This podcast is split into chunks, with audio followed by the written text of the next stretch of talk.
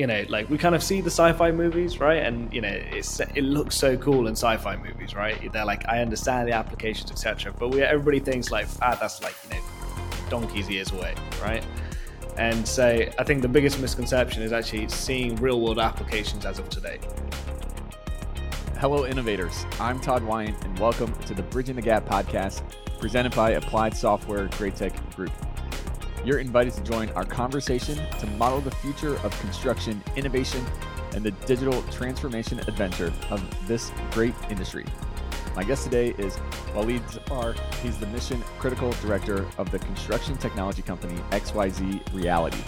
It's the company behind the Atom, the world's first engineering grade augmented reality headset Waleed joined XYZ Reality as its first employee and has led the development of the Atom across all major projects in Europe. Welcome to the show, Waleed. Glad to be on, Todd. Uh, yeah, looking forward to this conversation. So, before we kind of really dive into the, the world of AR and XYZ Reality, how'd you get into the industry to begin with?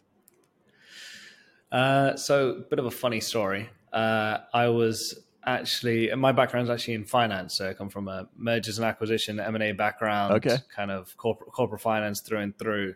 So what ended up happening was that um, kind of left that world went to go pursue a master's at london business school. And uh, during my first week there i bump into this tall crazy irishman right? And he told me about this vision he had of builders building from holograms and getting rid of 2d drawings. Now i don't come from construction i don't come from tech uh, but I thought conceptually the idea sounded pretty cool. So I thought, yeah, why not? So I ended up joining him at that point, David Mitchell, and uh, joined him as the first employee. So that's kind of how I ended up uh, joining XYZ. And when I joined, we only had the idea on a piece of paper. Uh, we didn't have anything developed out. wasn't sure exactly how we were going to do it, but we kind of knew um, overall the journey that we needed to take. So yeah, it was pretty interesting times. Very interesting. So, uh, what coming from a finance background, what gripped you about the world of construction more generally and AR specifically? Yeah, so given the fact that I had absolutely no idea about anything to do with construction at, at that point in time, um, went home, did my homework, right, and I could clearly see the opportunity at hand. And essentially, the way I did the math was that okay, I looked at, you know, how large is the industry? Well, it's actually the largest in the world, right? Okay, how digitized is this industry? It's the second least digitized industry, uh, second only to agriculture. And I was like, okay, well, put two and two together. That means that there's a huge opportunity um, for this industry to be disrupted. Mm-hmm. And uh, conceptually, the idea of builders building from holograms and kind of getting rid of 2D drawings and kind of it's simple enough conceptually. Uh, makes sense as well, you know, given the fact that you know with 3D creatures operate in a 3D environment. And so I was uh, like, okay, I think this is probably the best way forward as well for this industry. So that's why I ended up joining. Yeah, interesting. What, what do you think was maybe one of the the biggest hurdles that that you had to overcome coming into the construction with kind of fresh eyes or um, you know something that was unexpected? Yeah, uh, I think knowledge for sure. Just like my knowledge gap was massive when I first joined. Right, just I had, you know, very little understanding of construction, let alone kind of you know specific construction projects, sequences, materials, um, challenges, different roles, different kind of uh, industries within the construction space. You know, uh, different billing cycles, different business models. So I think it was just the knowledge in general was quite a steep learning curve for me to go through. Mm-hmm. Uh, but you know, there's plenty of information out there online. Watched a, a hell of a lot of YouTube, uh, read a lot of books, and and that kind of helped upskill me pretty fast. Yeah, very nice. Uh, so, kind of shifting into AR. What's a, a, a, misconception that, that people have when it comes to the world of, of augmented reality? So, I'd say uh, biggest misconception that I see is that it's a gimmick. Like it's just a it's a fun gaming tool right? Mm-hmm. As in, you know, like we kind of see the sci-fi movies, right? And you know, it's it looks so cool in sci-fi movies, right? They're like, I understand the applications, etc. But we everybody thinks like, ah, that's like you know, donkey's years away, right? Yeah. And so I think the biggest misconception is actually seeing real world applications as of today, right? And like industrial grade applications. I know it's not at the consumer level yet, and it won't be for you know many a decade, I'm, I'm sure, but eventually we'll get there but kind of to start with, there are many industrial applications, and that's going to be the biggest driver for AR uh, across the world. Mm-hmm. Well, what do you think? Uh, uh kind of overcoming that uh, misconception. What do people need to do when they, they, they start trying to implement that? They're they're bought in that they're they want to test it out. What do they need to do to to kind of have that that first low hanging fruit to bring it into their toolbox? Yeah. Um, I think taking a sandbox approach is really, really important, right? So, like, if if I'm a construction company and I'm, and you know, someone approaches me and says, "Hey, cool, like, you know, we've got this amazing AR headset, like, we want to try it out," right? Mm-hmm. Um, you want to kind of create an environment through which you can create um, a true testing ground, right? You want to stress test it completely. You want to know, okay, I want to know how large the models it can load, how accurate is it, right? I want to get feedback from um, kind of all the different stakeholders on a project, you know, from project directors down to you know superintendents and foremen, and actually just the builders themselves, right? Mm-hmm. If you can create that sandbox environment, create an environment where you can pilot it, right? Invite them in do like a three, six month study, whatever it is, and go through that experience then. And then ultimately, what will happen is that you come out the other side and you go, okay, like I get it, I see the value for it, but unfortunately, like it didn't meet ABC goals, right? I can then communicate that feedback, or I can just actually just look online, research, is there an alternative out there that can actually fulfill those requirements? But that's really like the approach that every construction business should be taking when it comes to deploying AR and actually, to be honest with you, deploying any kind of tech solutions. Yeah, yeah, for sure. Uh, I see one of the the biggest stumbling blocks of of people when they're adopting technology is that they don't take the time to map out their goals on the front side, and so they they think that they're going to bring in this software or, or piece of technology, and that's a, a cure all, and let's just roll it out and implement it, and uh, it's going to fix everything. But if you don't have that that plan and the the roadmap of, of where you're wanting to go, how do you ever know if you you get there or or needing to adjust and, and pivot along the way as you're rolling it out as well? Yeah, big time. Like so often, um, you know, every construction company is already under resourced, right? So everybody's already at 130% capacity then you throw in a new piece of tech at them and go right figure it out. Like it's not going to land very well right, right. it's not going to be adopted very well. It's not going to be optimal. Like you haven't considered all sides and angles right? So you kind of need to figure out okay how am i actually going to truly test this out right? And so you want to be looking at, okay, how can the tech company actually facilitate this? Do they need to bring boots on the ground, right, to be able to showcase, improve its value? Like, okay, who from my team can, has enough capacity to be able to champion this going forward as well? Mm-hmm.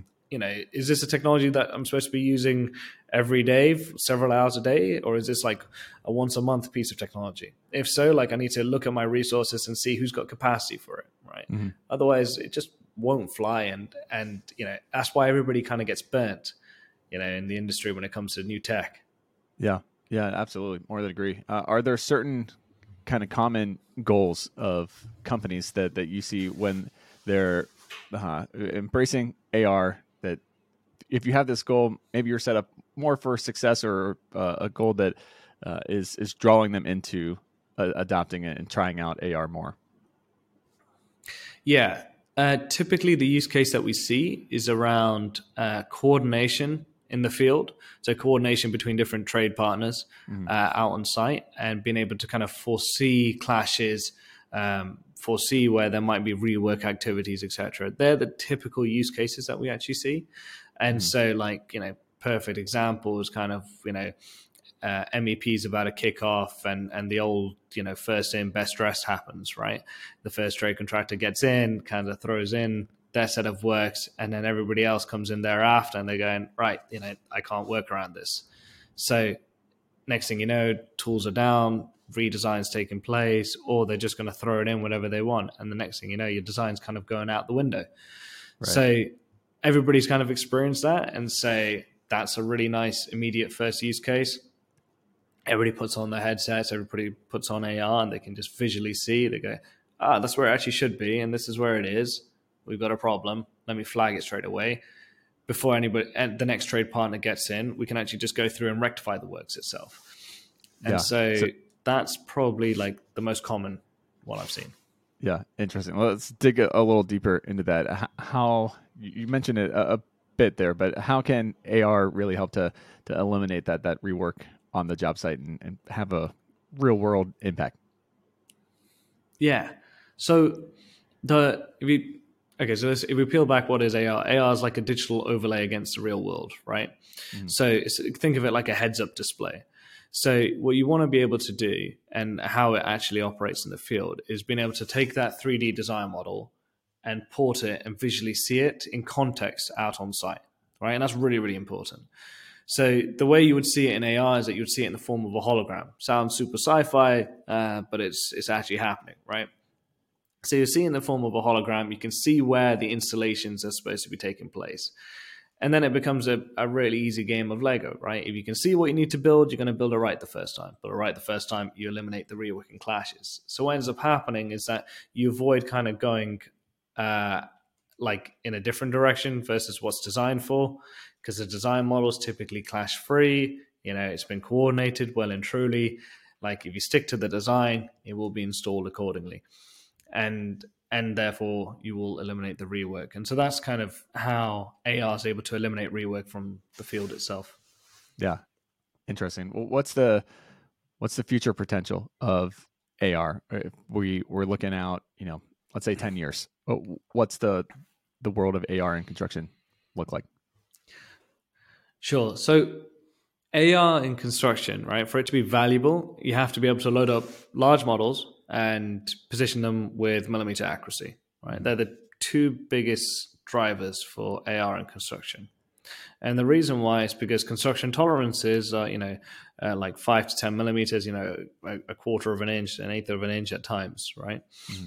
And so that's from the accuracy perspective. And then from the model perspective, you know, these projects are getting larger and larger. They're getting more and more complex. Therefore, the models are getting denser.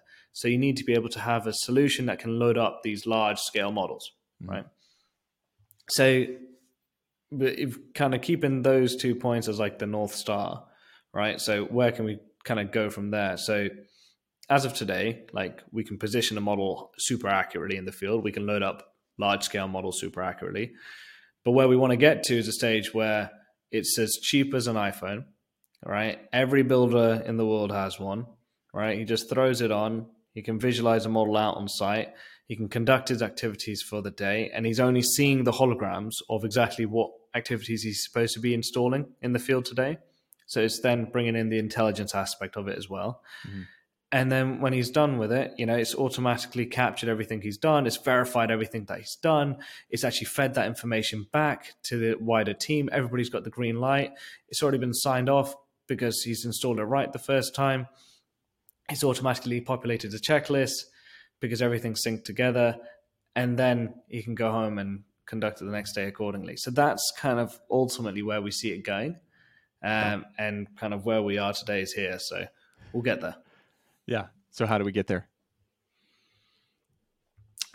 so scale scale is a really really big factor in all of this um, because as whatever happens with any new technologies first gets developed, it's on the cutting edge, it's expensive, right? But then over time, when more and more people adopt it, scale is achieved, and you also have to wait for the like any other piece of new tech, right? The supply chain also has to be able to scale accordingly. Mm. When they scale, every AR solution provider, such as us, we're also able to scale. We scale as well as a business. We're able to then drive down the cost and those transfer across. So that's kind of like a, a big uh, component of how do we get there. Yeah, nice. So uh, uh, address the kind of the person in the room that says, "Yeah, it's it's really cool technology, but not practical yet." Going back to that misconception that you talked about earlier, it's not practical on the job site. Yeah. Uh, how do you uh, address that person and, and kind of show them, no, this is incredibly viable and happening now? Sure. Uh, so I'd always look at it. Okay, what, what's the challenges that are actually happening on all of our job sites, right? What's the themes of our challenges, right? And I always come back to it's like kind of three main themes. Um, starting off with kind of there's a general need to be able to ensure project certainty, right? So how can we de-risk the project from being delayed or going through cost overruns, right? Mm-hmm. And I think everybody can agree, and uh, that that's something that they're looking to resolve for. Second thing then is around labor shortages, right? And it's not just labor shortages in terms of like boots on the ground, but it's also labor shortages in terms of construction management guys as well, right? Because what's ended up happening is that the industry is exploding. And so you have to promote inexperienced guys into experienced people's roles. And what ends up happening is that they don't have the level of experience to be able to deliver these projects on time to budget. And it's through no fault of their own, right? They've been put into this position. Mm-hmm and, and they've not been equipped with the tools and to be able to do so. And so what ends up happening is that you might have one project in you know one part of the world that's gone brilliant, and the next one in another part of the world that's gone a complete disaster. And so you end up with this like inconsistent quality as a result. And I think like those three main themes, like they're all the challenges I think everybody faces on their job sites. So kind of if I'm speaking to someone and they're going, I don't see the practical use, right? You're going, okay, if you're experiencing these three challenges, then I know for a fact that you know 30% of your construction activities are actually rework activities, right? And if you think about that, then you're going right. So 30% of the human capital time that's allocated towards delivering a project is actually spent on fixing issues that could have been built right the first time. Like that is the largest opportunity in the room. Yeah. Oh, for sure. And so being able to drive that down, like that's the key and then you want to be able to show that, right? And so the way we show it actually is that we don't ship out a piece of tech and go off you go, right? Because we know that everybody's at 130% capacity. Yeah. What we do is actually provide a managed service. So we actually provide engineers, boots on the ground, who actually utilize the technologies. And they actually utilize the headset, inspect all the quality of the works, ensure everything's been built right the first time, and feed that information back to the wider project team.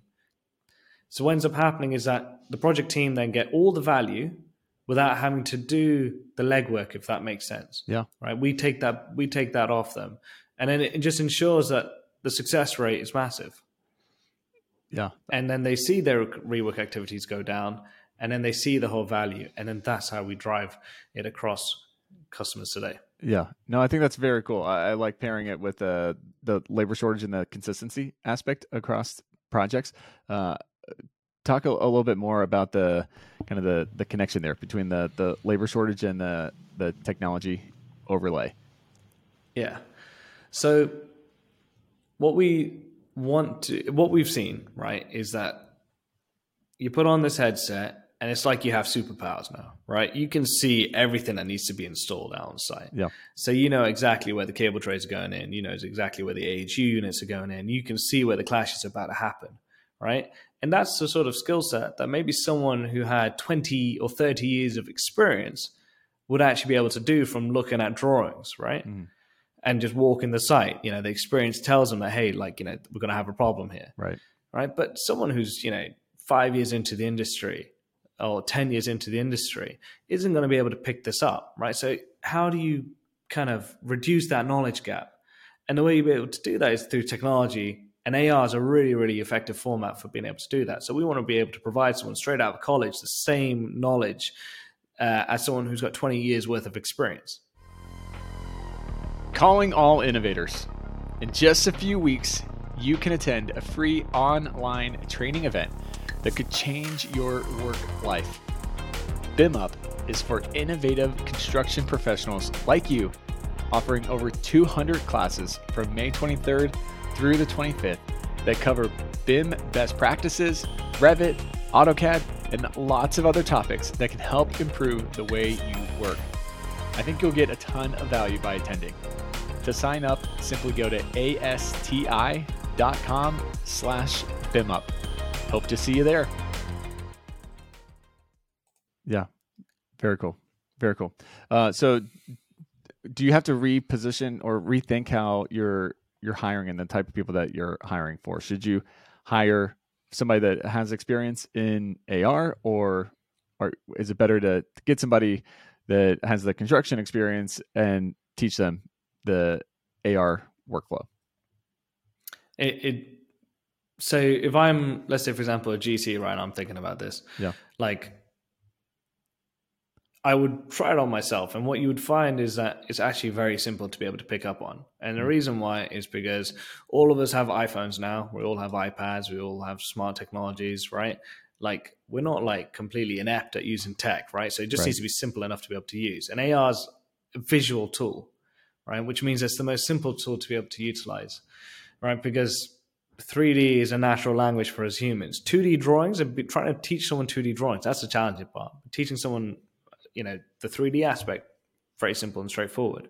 So, from a perspective of GC, you know, or even the subcontractors and the trade contractors, like keep hiring your construction guys. AR is simple enough for them to be able to utilize on their job sites. Mm-hmm. Yeah, uh, and if it's not, it's not good enough. Yeah, yeah. you know, yeah, as simple as that. For sure. One of my uh, friends that has been on the the podcast a lot, she Amy Marks, she talks a lot about the um, expected experience of construction is is her phrase, and what she means by that is the we in our personal lives expect technology in everything. You know, we we order on Amazon and expect something to arrive in under two days. Uh, we are order a pizza and we can track it all along the the journey of it. But yet, when we come into the world of construction, for some reason, we like have this huge disconnect of of what we would demand in our personal life. We don't bring that into construction. I, I think that's uh, a great example with AR and what you're talking about there. That the in the real world, we all are, have our, our phones very close by and, and are able to do incredibly advanced technology things without even thinking about it. And yet we come in construction and like, oh yeah, we, we you know, we're good. We'll just stick with paper. like, this doesn't yeah. make sense. Why, why are you ex- accepting this as uh, a reality? I hundred percent agree. And I, and to be honest with you, I think a lot of times, like, and it sounds odd to say this, but like, I, I like, I genuinely believe this, right? Is that I don't believe construction has failed to adopt technology. Mm-hmm. I feel like technology hasn't come up to par in order for it to be adoptable by construction. Mm-hmm. Right. Yeah, yeah. So I just genuinely feel like us as a construction tech space, as an industry over the course of decades, like haven't developed out the right solutions, made it easy enough to use for the adoption of construction. So, and I know construction gets a bad rep for it, but I don't think it's anything to do with construction. I think the onus is actually on construction tech companies to be able to resolve those challenges, understand our users, and develop out solutions that should be as easy to use. Because again, we all have iPhones, we all have iPads, we know how to use those, right? Yet when it comes to I don't know using um, like a 3D model viewer or Navisworks or those likes, you know, everybody struggles to drive it, right? Mm-hmm. Like we haven't figured out that part yet. Yeah, no, I more than agree with you that the the onus is is on the the technology coming in. Uh, one of the uh, kind of historical problems, if you will, of the the industry is some tech got probably brought in uh, or uh, hit the market before it was really fully ready for prime time. I'm talking, you know, 10, 15 years ago. And mm-hmm. it, it gave it a bad rap. And so it's, we have an extra hurdle now of kind of overcoming that we're in a cool space in the, the, the last three years. I, I, think a lot of that barrier has started to, to crack in and come down because a lot of people had to move to technology. Uh, and mm-hmm. they realized that the technology is drastically different and much more advanced and much better for the job site now than what it was when they maybe tried it, you know, a, a decade or plus ago. Uh, so it's, there's this renaissance happening in, in construction technology, which is really fun and exciting to to see. Yeah.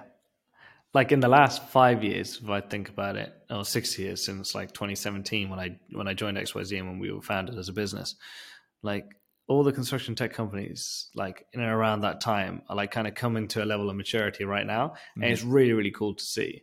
Like you know, you got loads of people working on the kind of computer vision, 360 camera type space. You got a bunch of guys working on uh, the scheduling aspects as well. Um, and and we're eventually going to see kind of consolidation begin to happen across these technologies and get them to start speaking to each other. Mm-hmm. and then that's when the industry as a whole would really really benefit. Yeah. No absolutely. So uh, kind of speaking on the the integration side i know you guys have done a ton of work with autodesk to develop a, an integration with the autodesk construction cloud. Why was that important to to have that partnership and what does that do to what does that provide the industry yeah. So I think 100% of other projects that we've pretty much been, yeah, I'd say 100%, right? All primarily use Autodesk products, right? So it's kind of for us, it was a no brainer mm-hmm. um, to be able to plug into their system. So kind of starting off with like, okay, you know, you got all these amazing 3D models, right? That typically in Revit or Navisworks. All right, how do we get them into your headset? So we had to create a plugin, right? So it's a pretty natural fit for us to be able to start and make a one click export, make it super seamless. And so that was kind of the beginning of our journey with Autodesk. Uh, and then what we kind of saw as a natural kind of progression from that was that, you know, people have their headsets on out on site and you see an issue, right? You raise the issue in the headset, but it doesn't kind of communicate so well back to the wider construction team. So how can we improve that communication, mm. right? Rather than it just being like a PDF report that's automated, mm. right? And so what we what we actually did was that we developed out a two way integration uh, on the BIM 360 platform um, as it was, and uh, such that whenever a user creates an issue out on site, it would actually automatically create an issue bubble within the federated model in the exact XYZ location, and it'll actually have the image attached as well with the overlay. And so it was this first of its kind integration with uh, Autodesk. And so we saw like huge upside as a direct result of that. Um, and then from there, like our relationships kind of strengthened further and further. We've done a bunch of work on ACC, and um, yeah, like uh, the team at Autodesk have been fantastic. Yeah, that's awesome. I, I love seeing all the, the interoperability coming in between technology because that's the you talked about scale earlier. That's the the way to really scale the, the industry and, and help yeah. create that that adoption more well widespread across all different forms of, of tech for sure. Absolutely. Uh, what do you see as the the next step in the industrialization of the industry?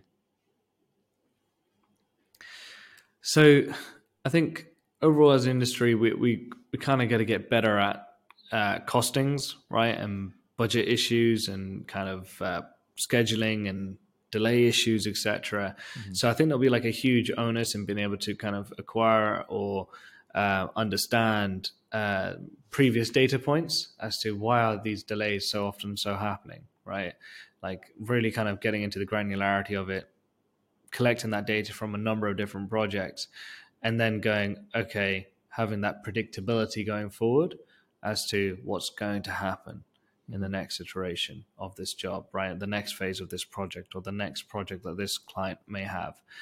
And then at that point in time, you're then looking at being able to score contractors and so on and so forth. And so that's really kind of where I see the industrialization going. And eventually we'll get to a stage where, you know, um, AR is accessible for all.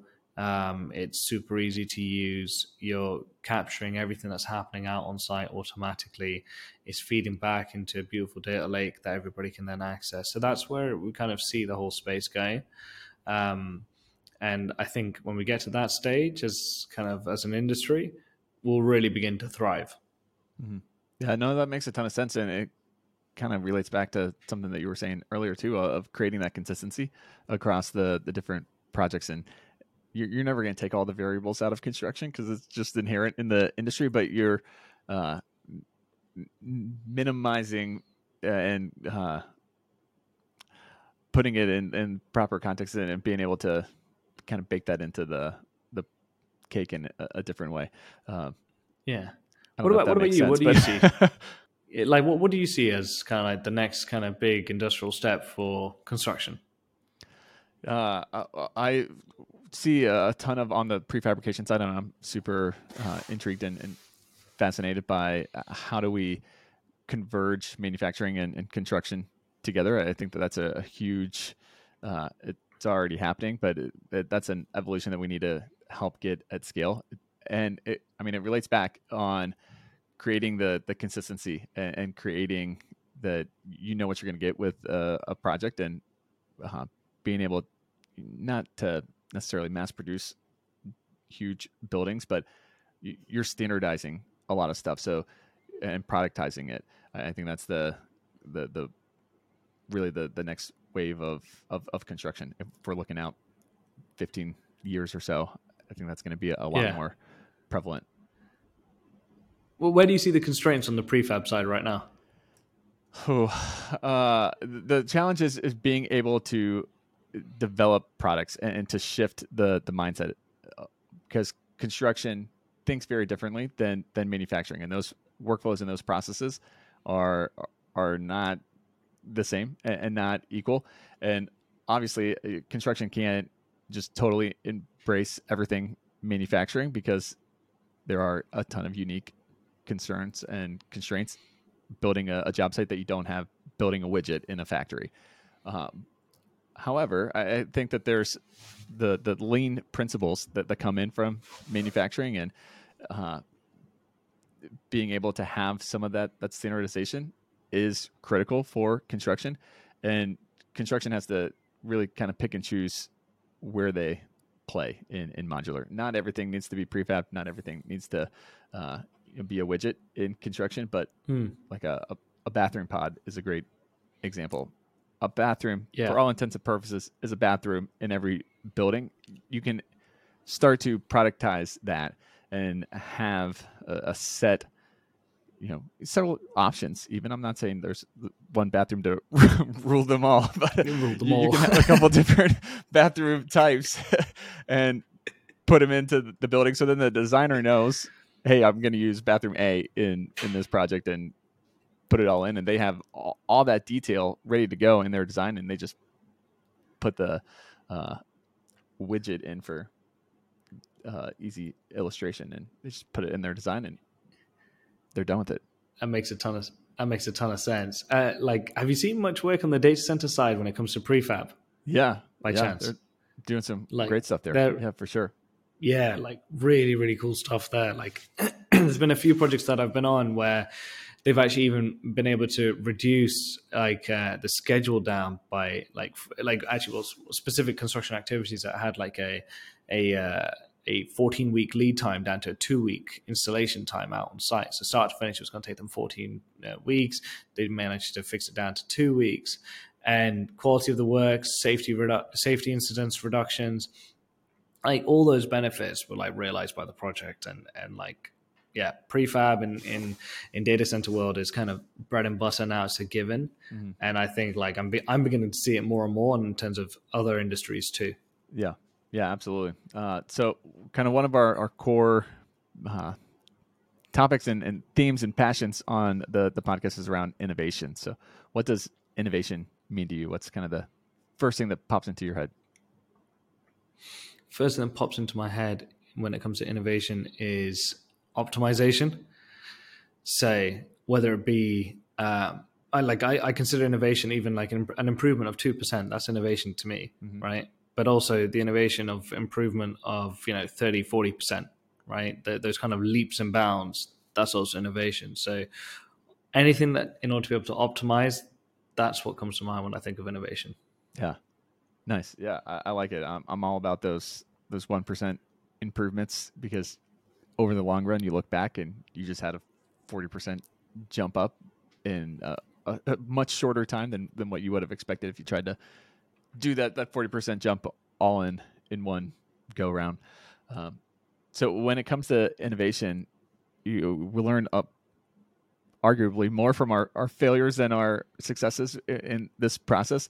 Is, is there a, uh, a thing that you we were trying out that, that didn't really go according to, to plan, but you had some big learning insights? Yeah.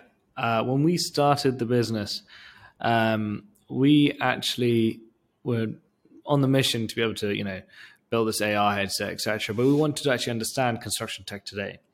So what we actually did was we developed a subsidiary that was solely focused on laser scanning, and we was laser scanning major projects across Europe, including data center projects, right?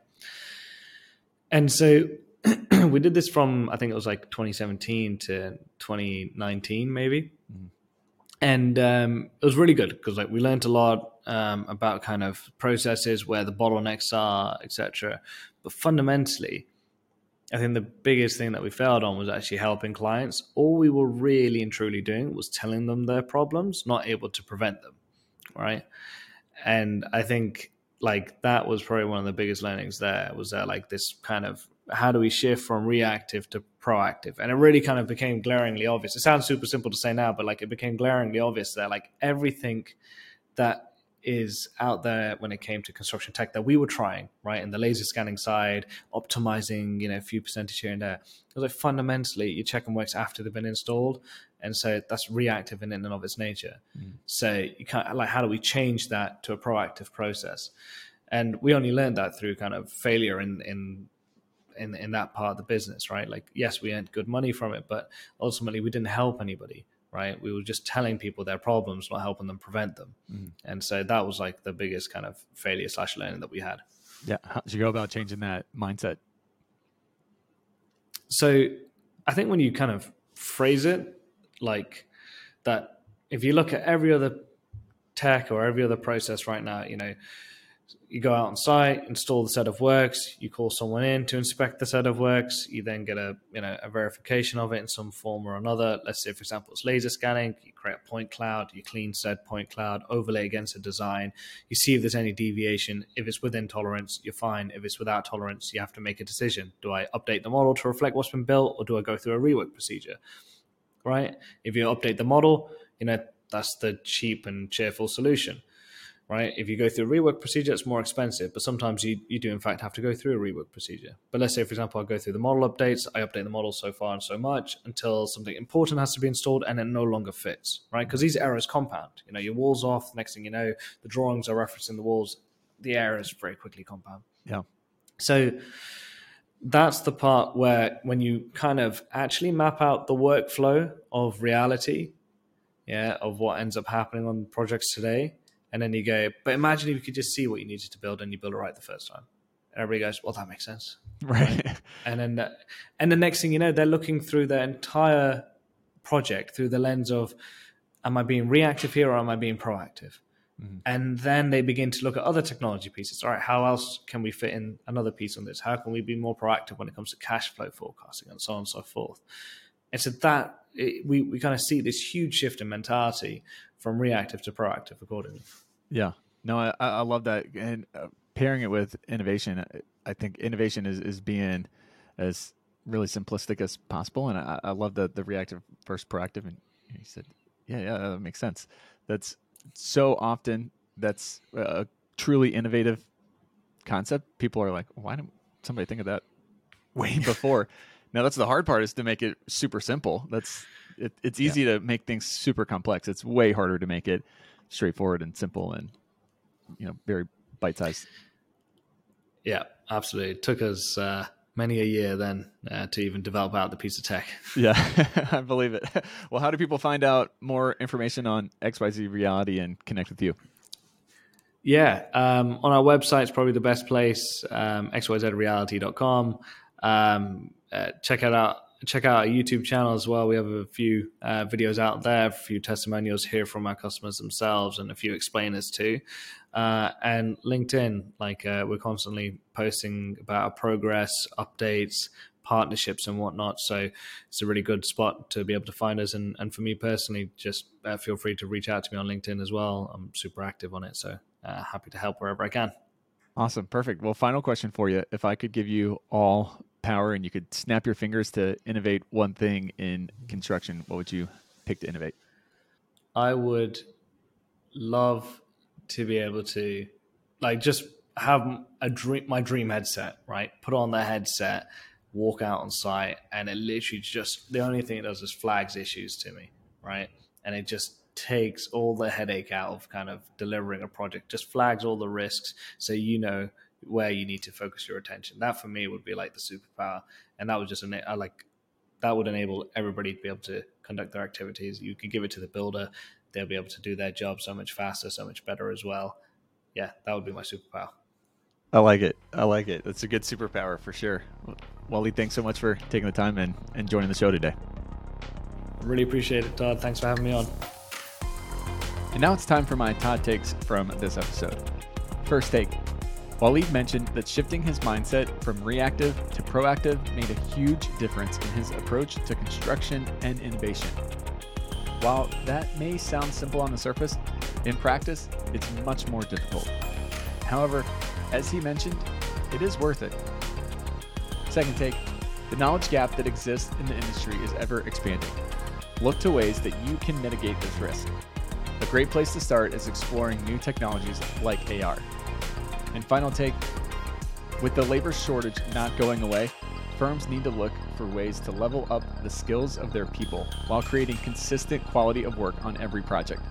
Again, technology and systems like modular construction are excellent opportunities to explore further. Thanks for listening to this episode. If you are interested in learning more, you can visit our sponsor, Applied Software Graitec Group, at asti.com for more information.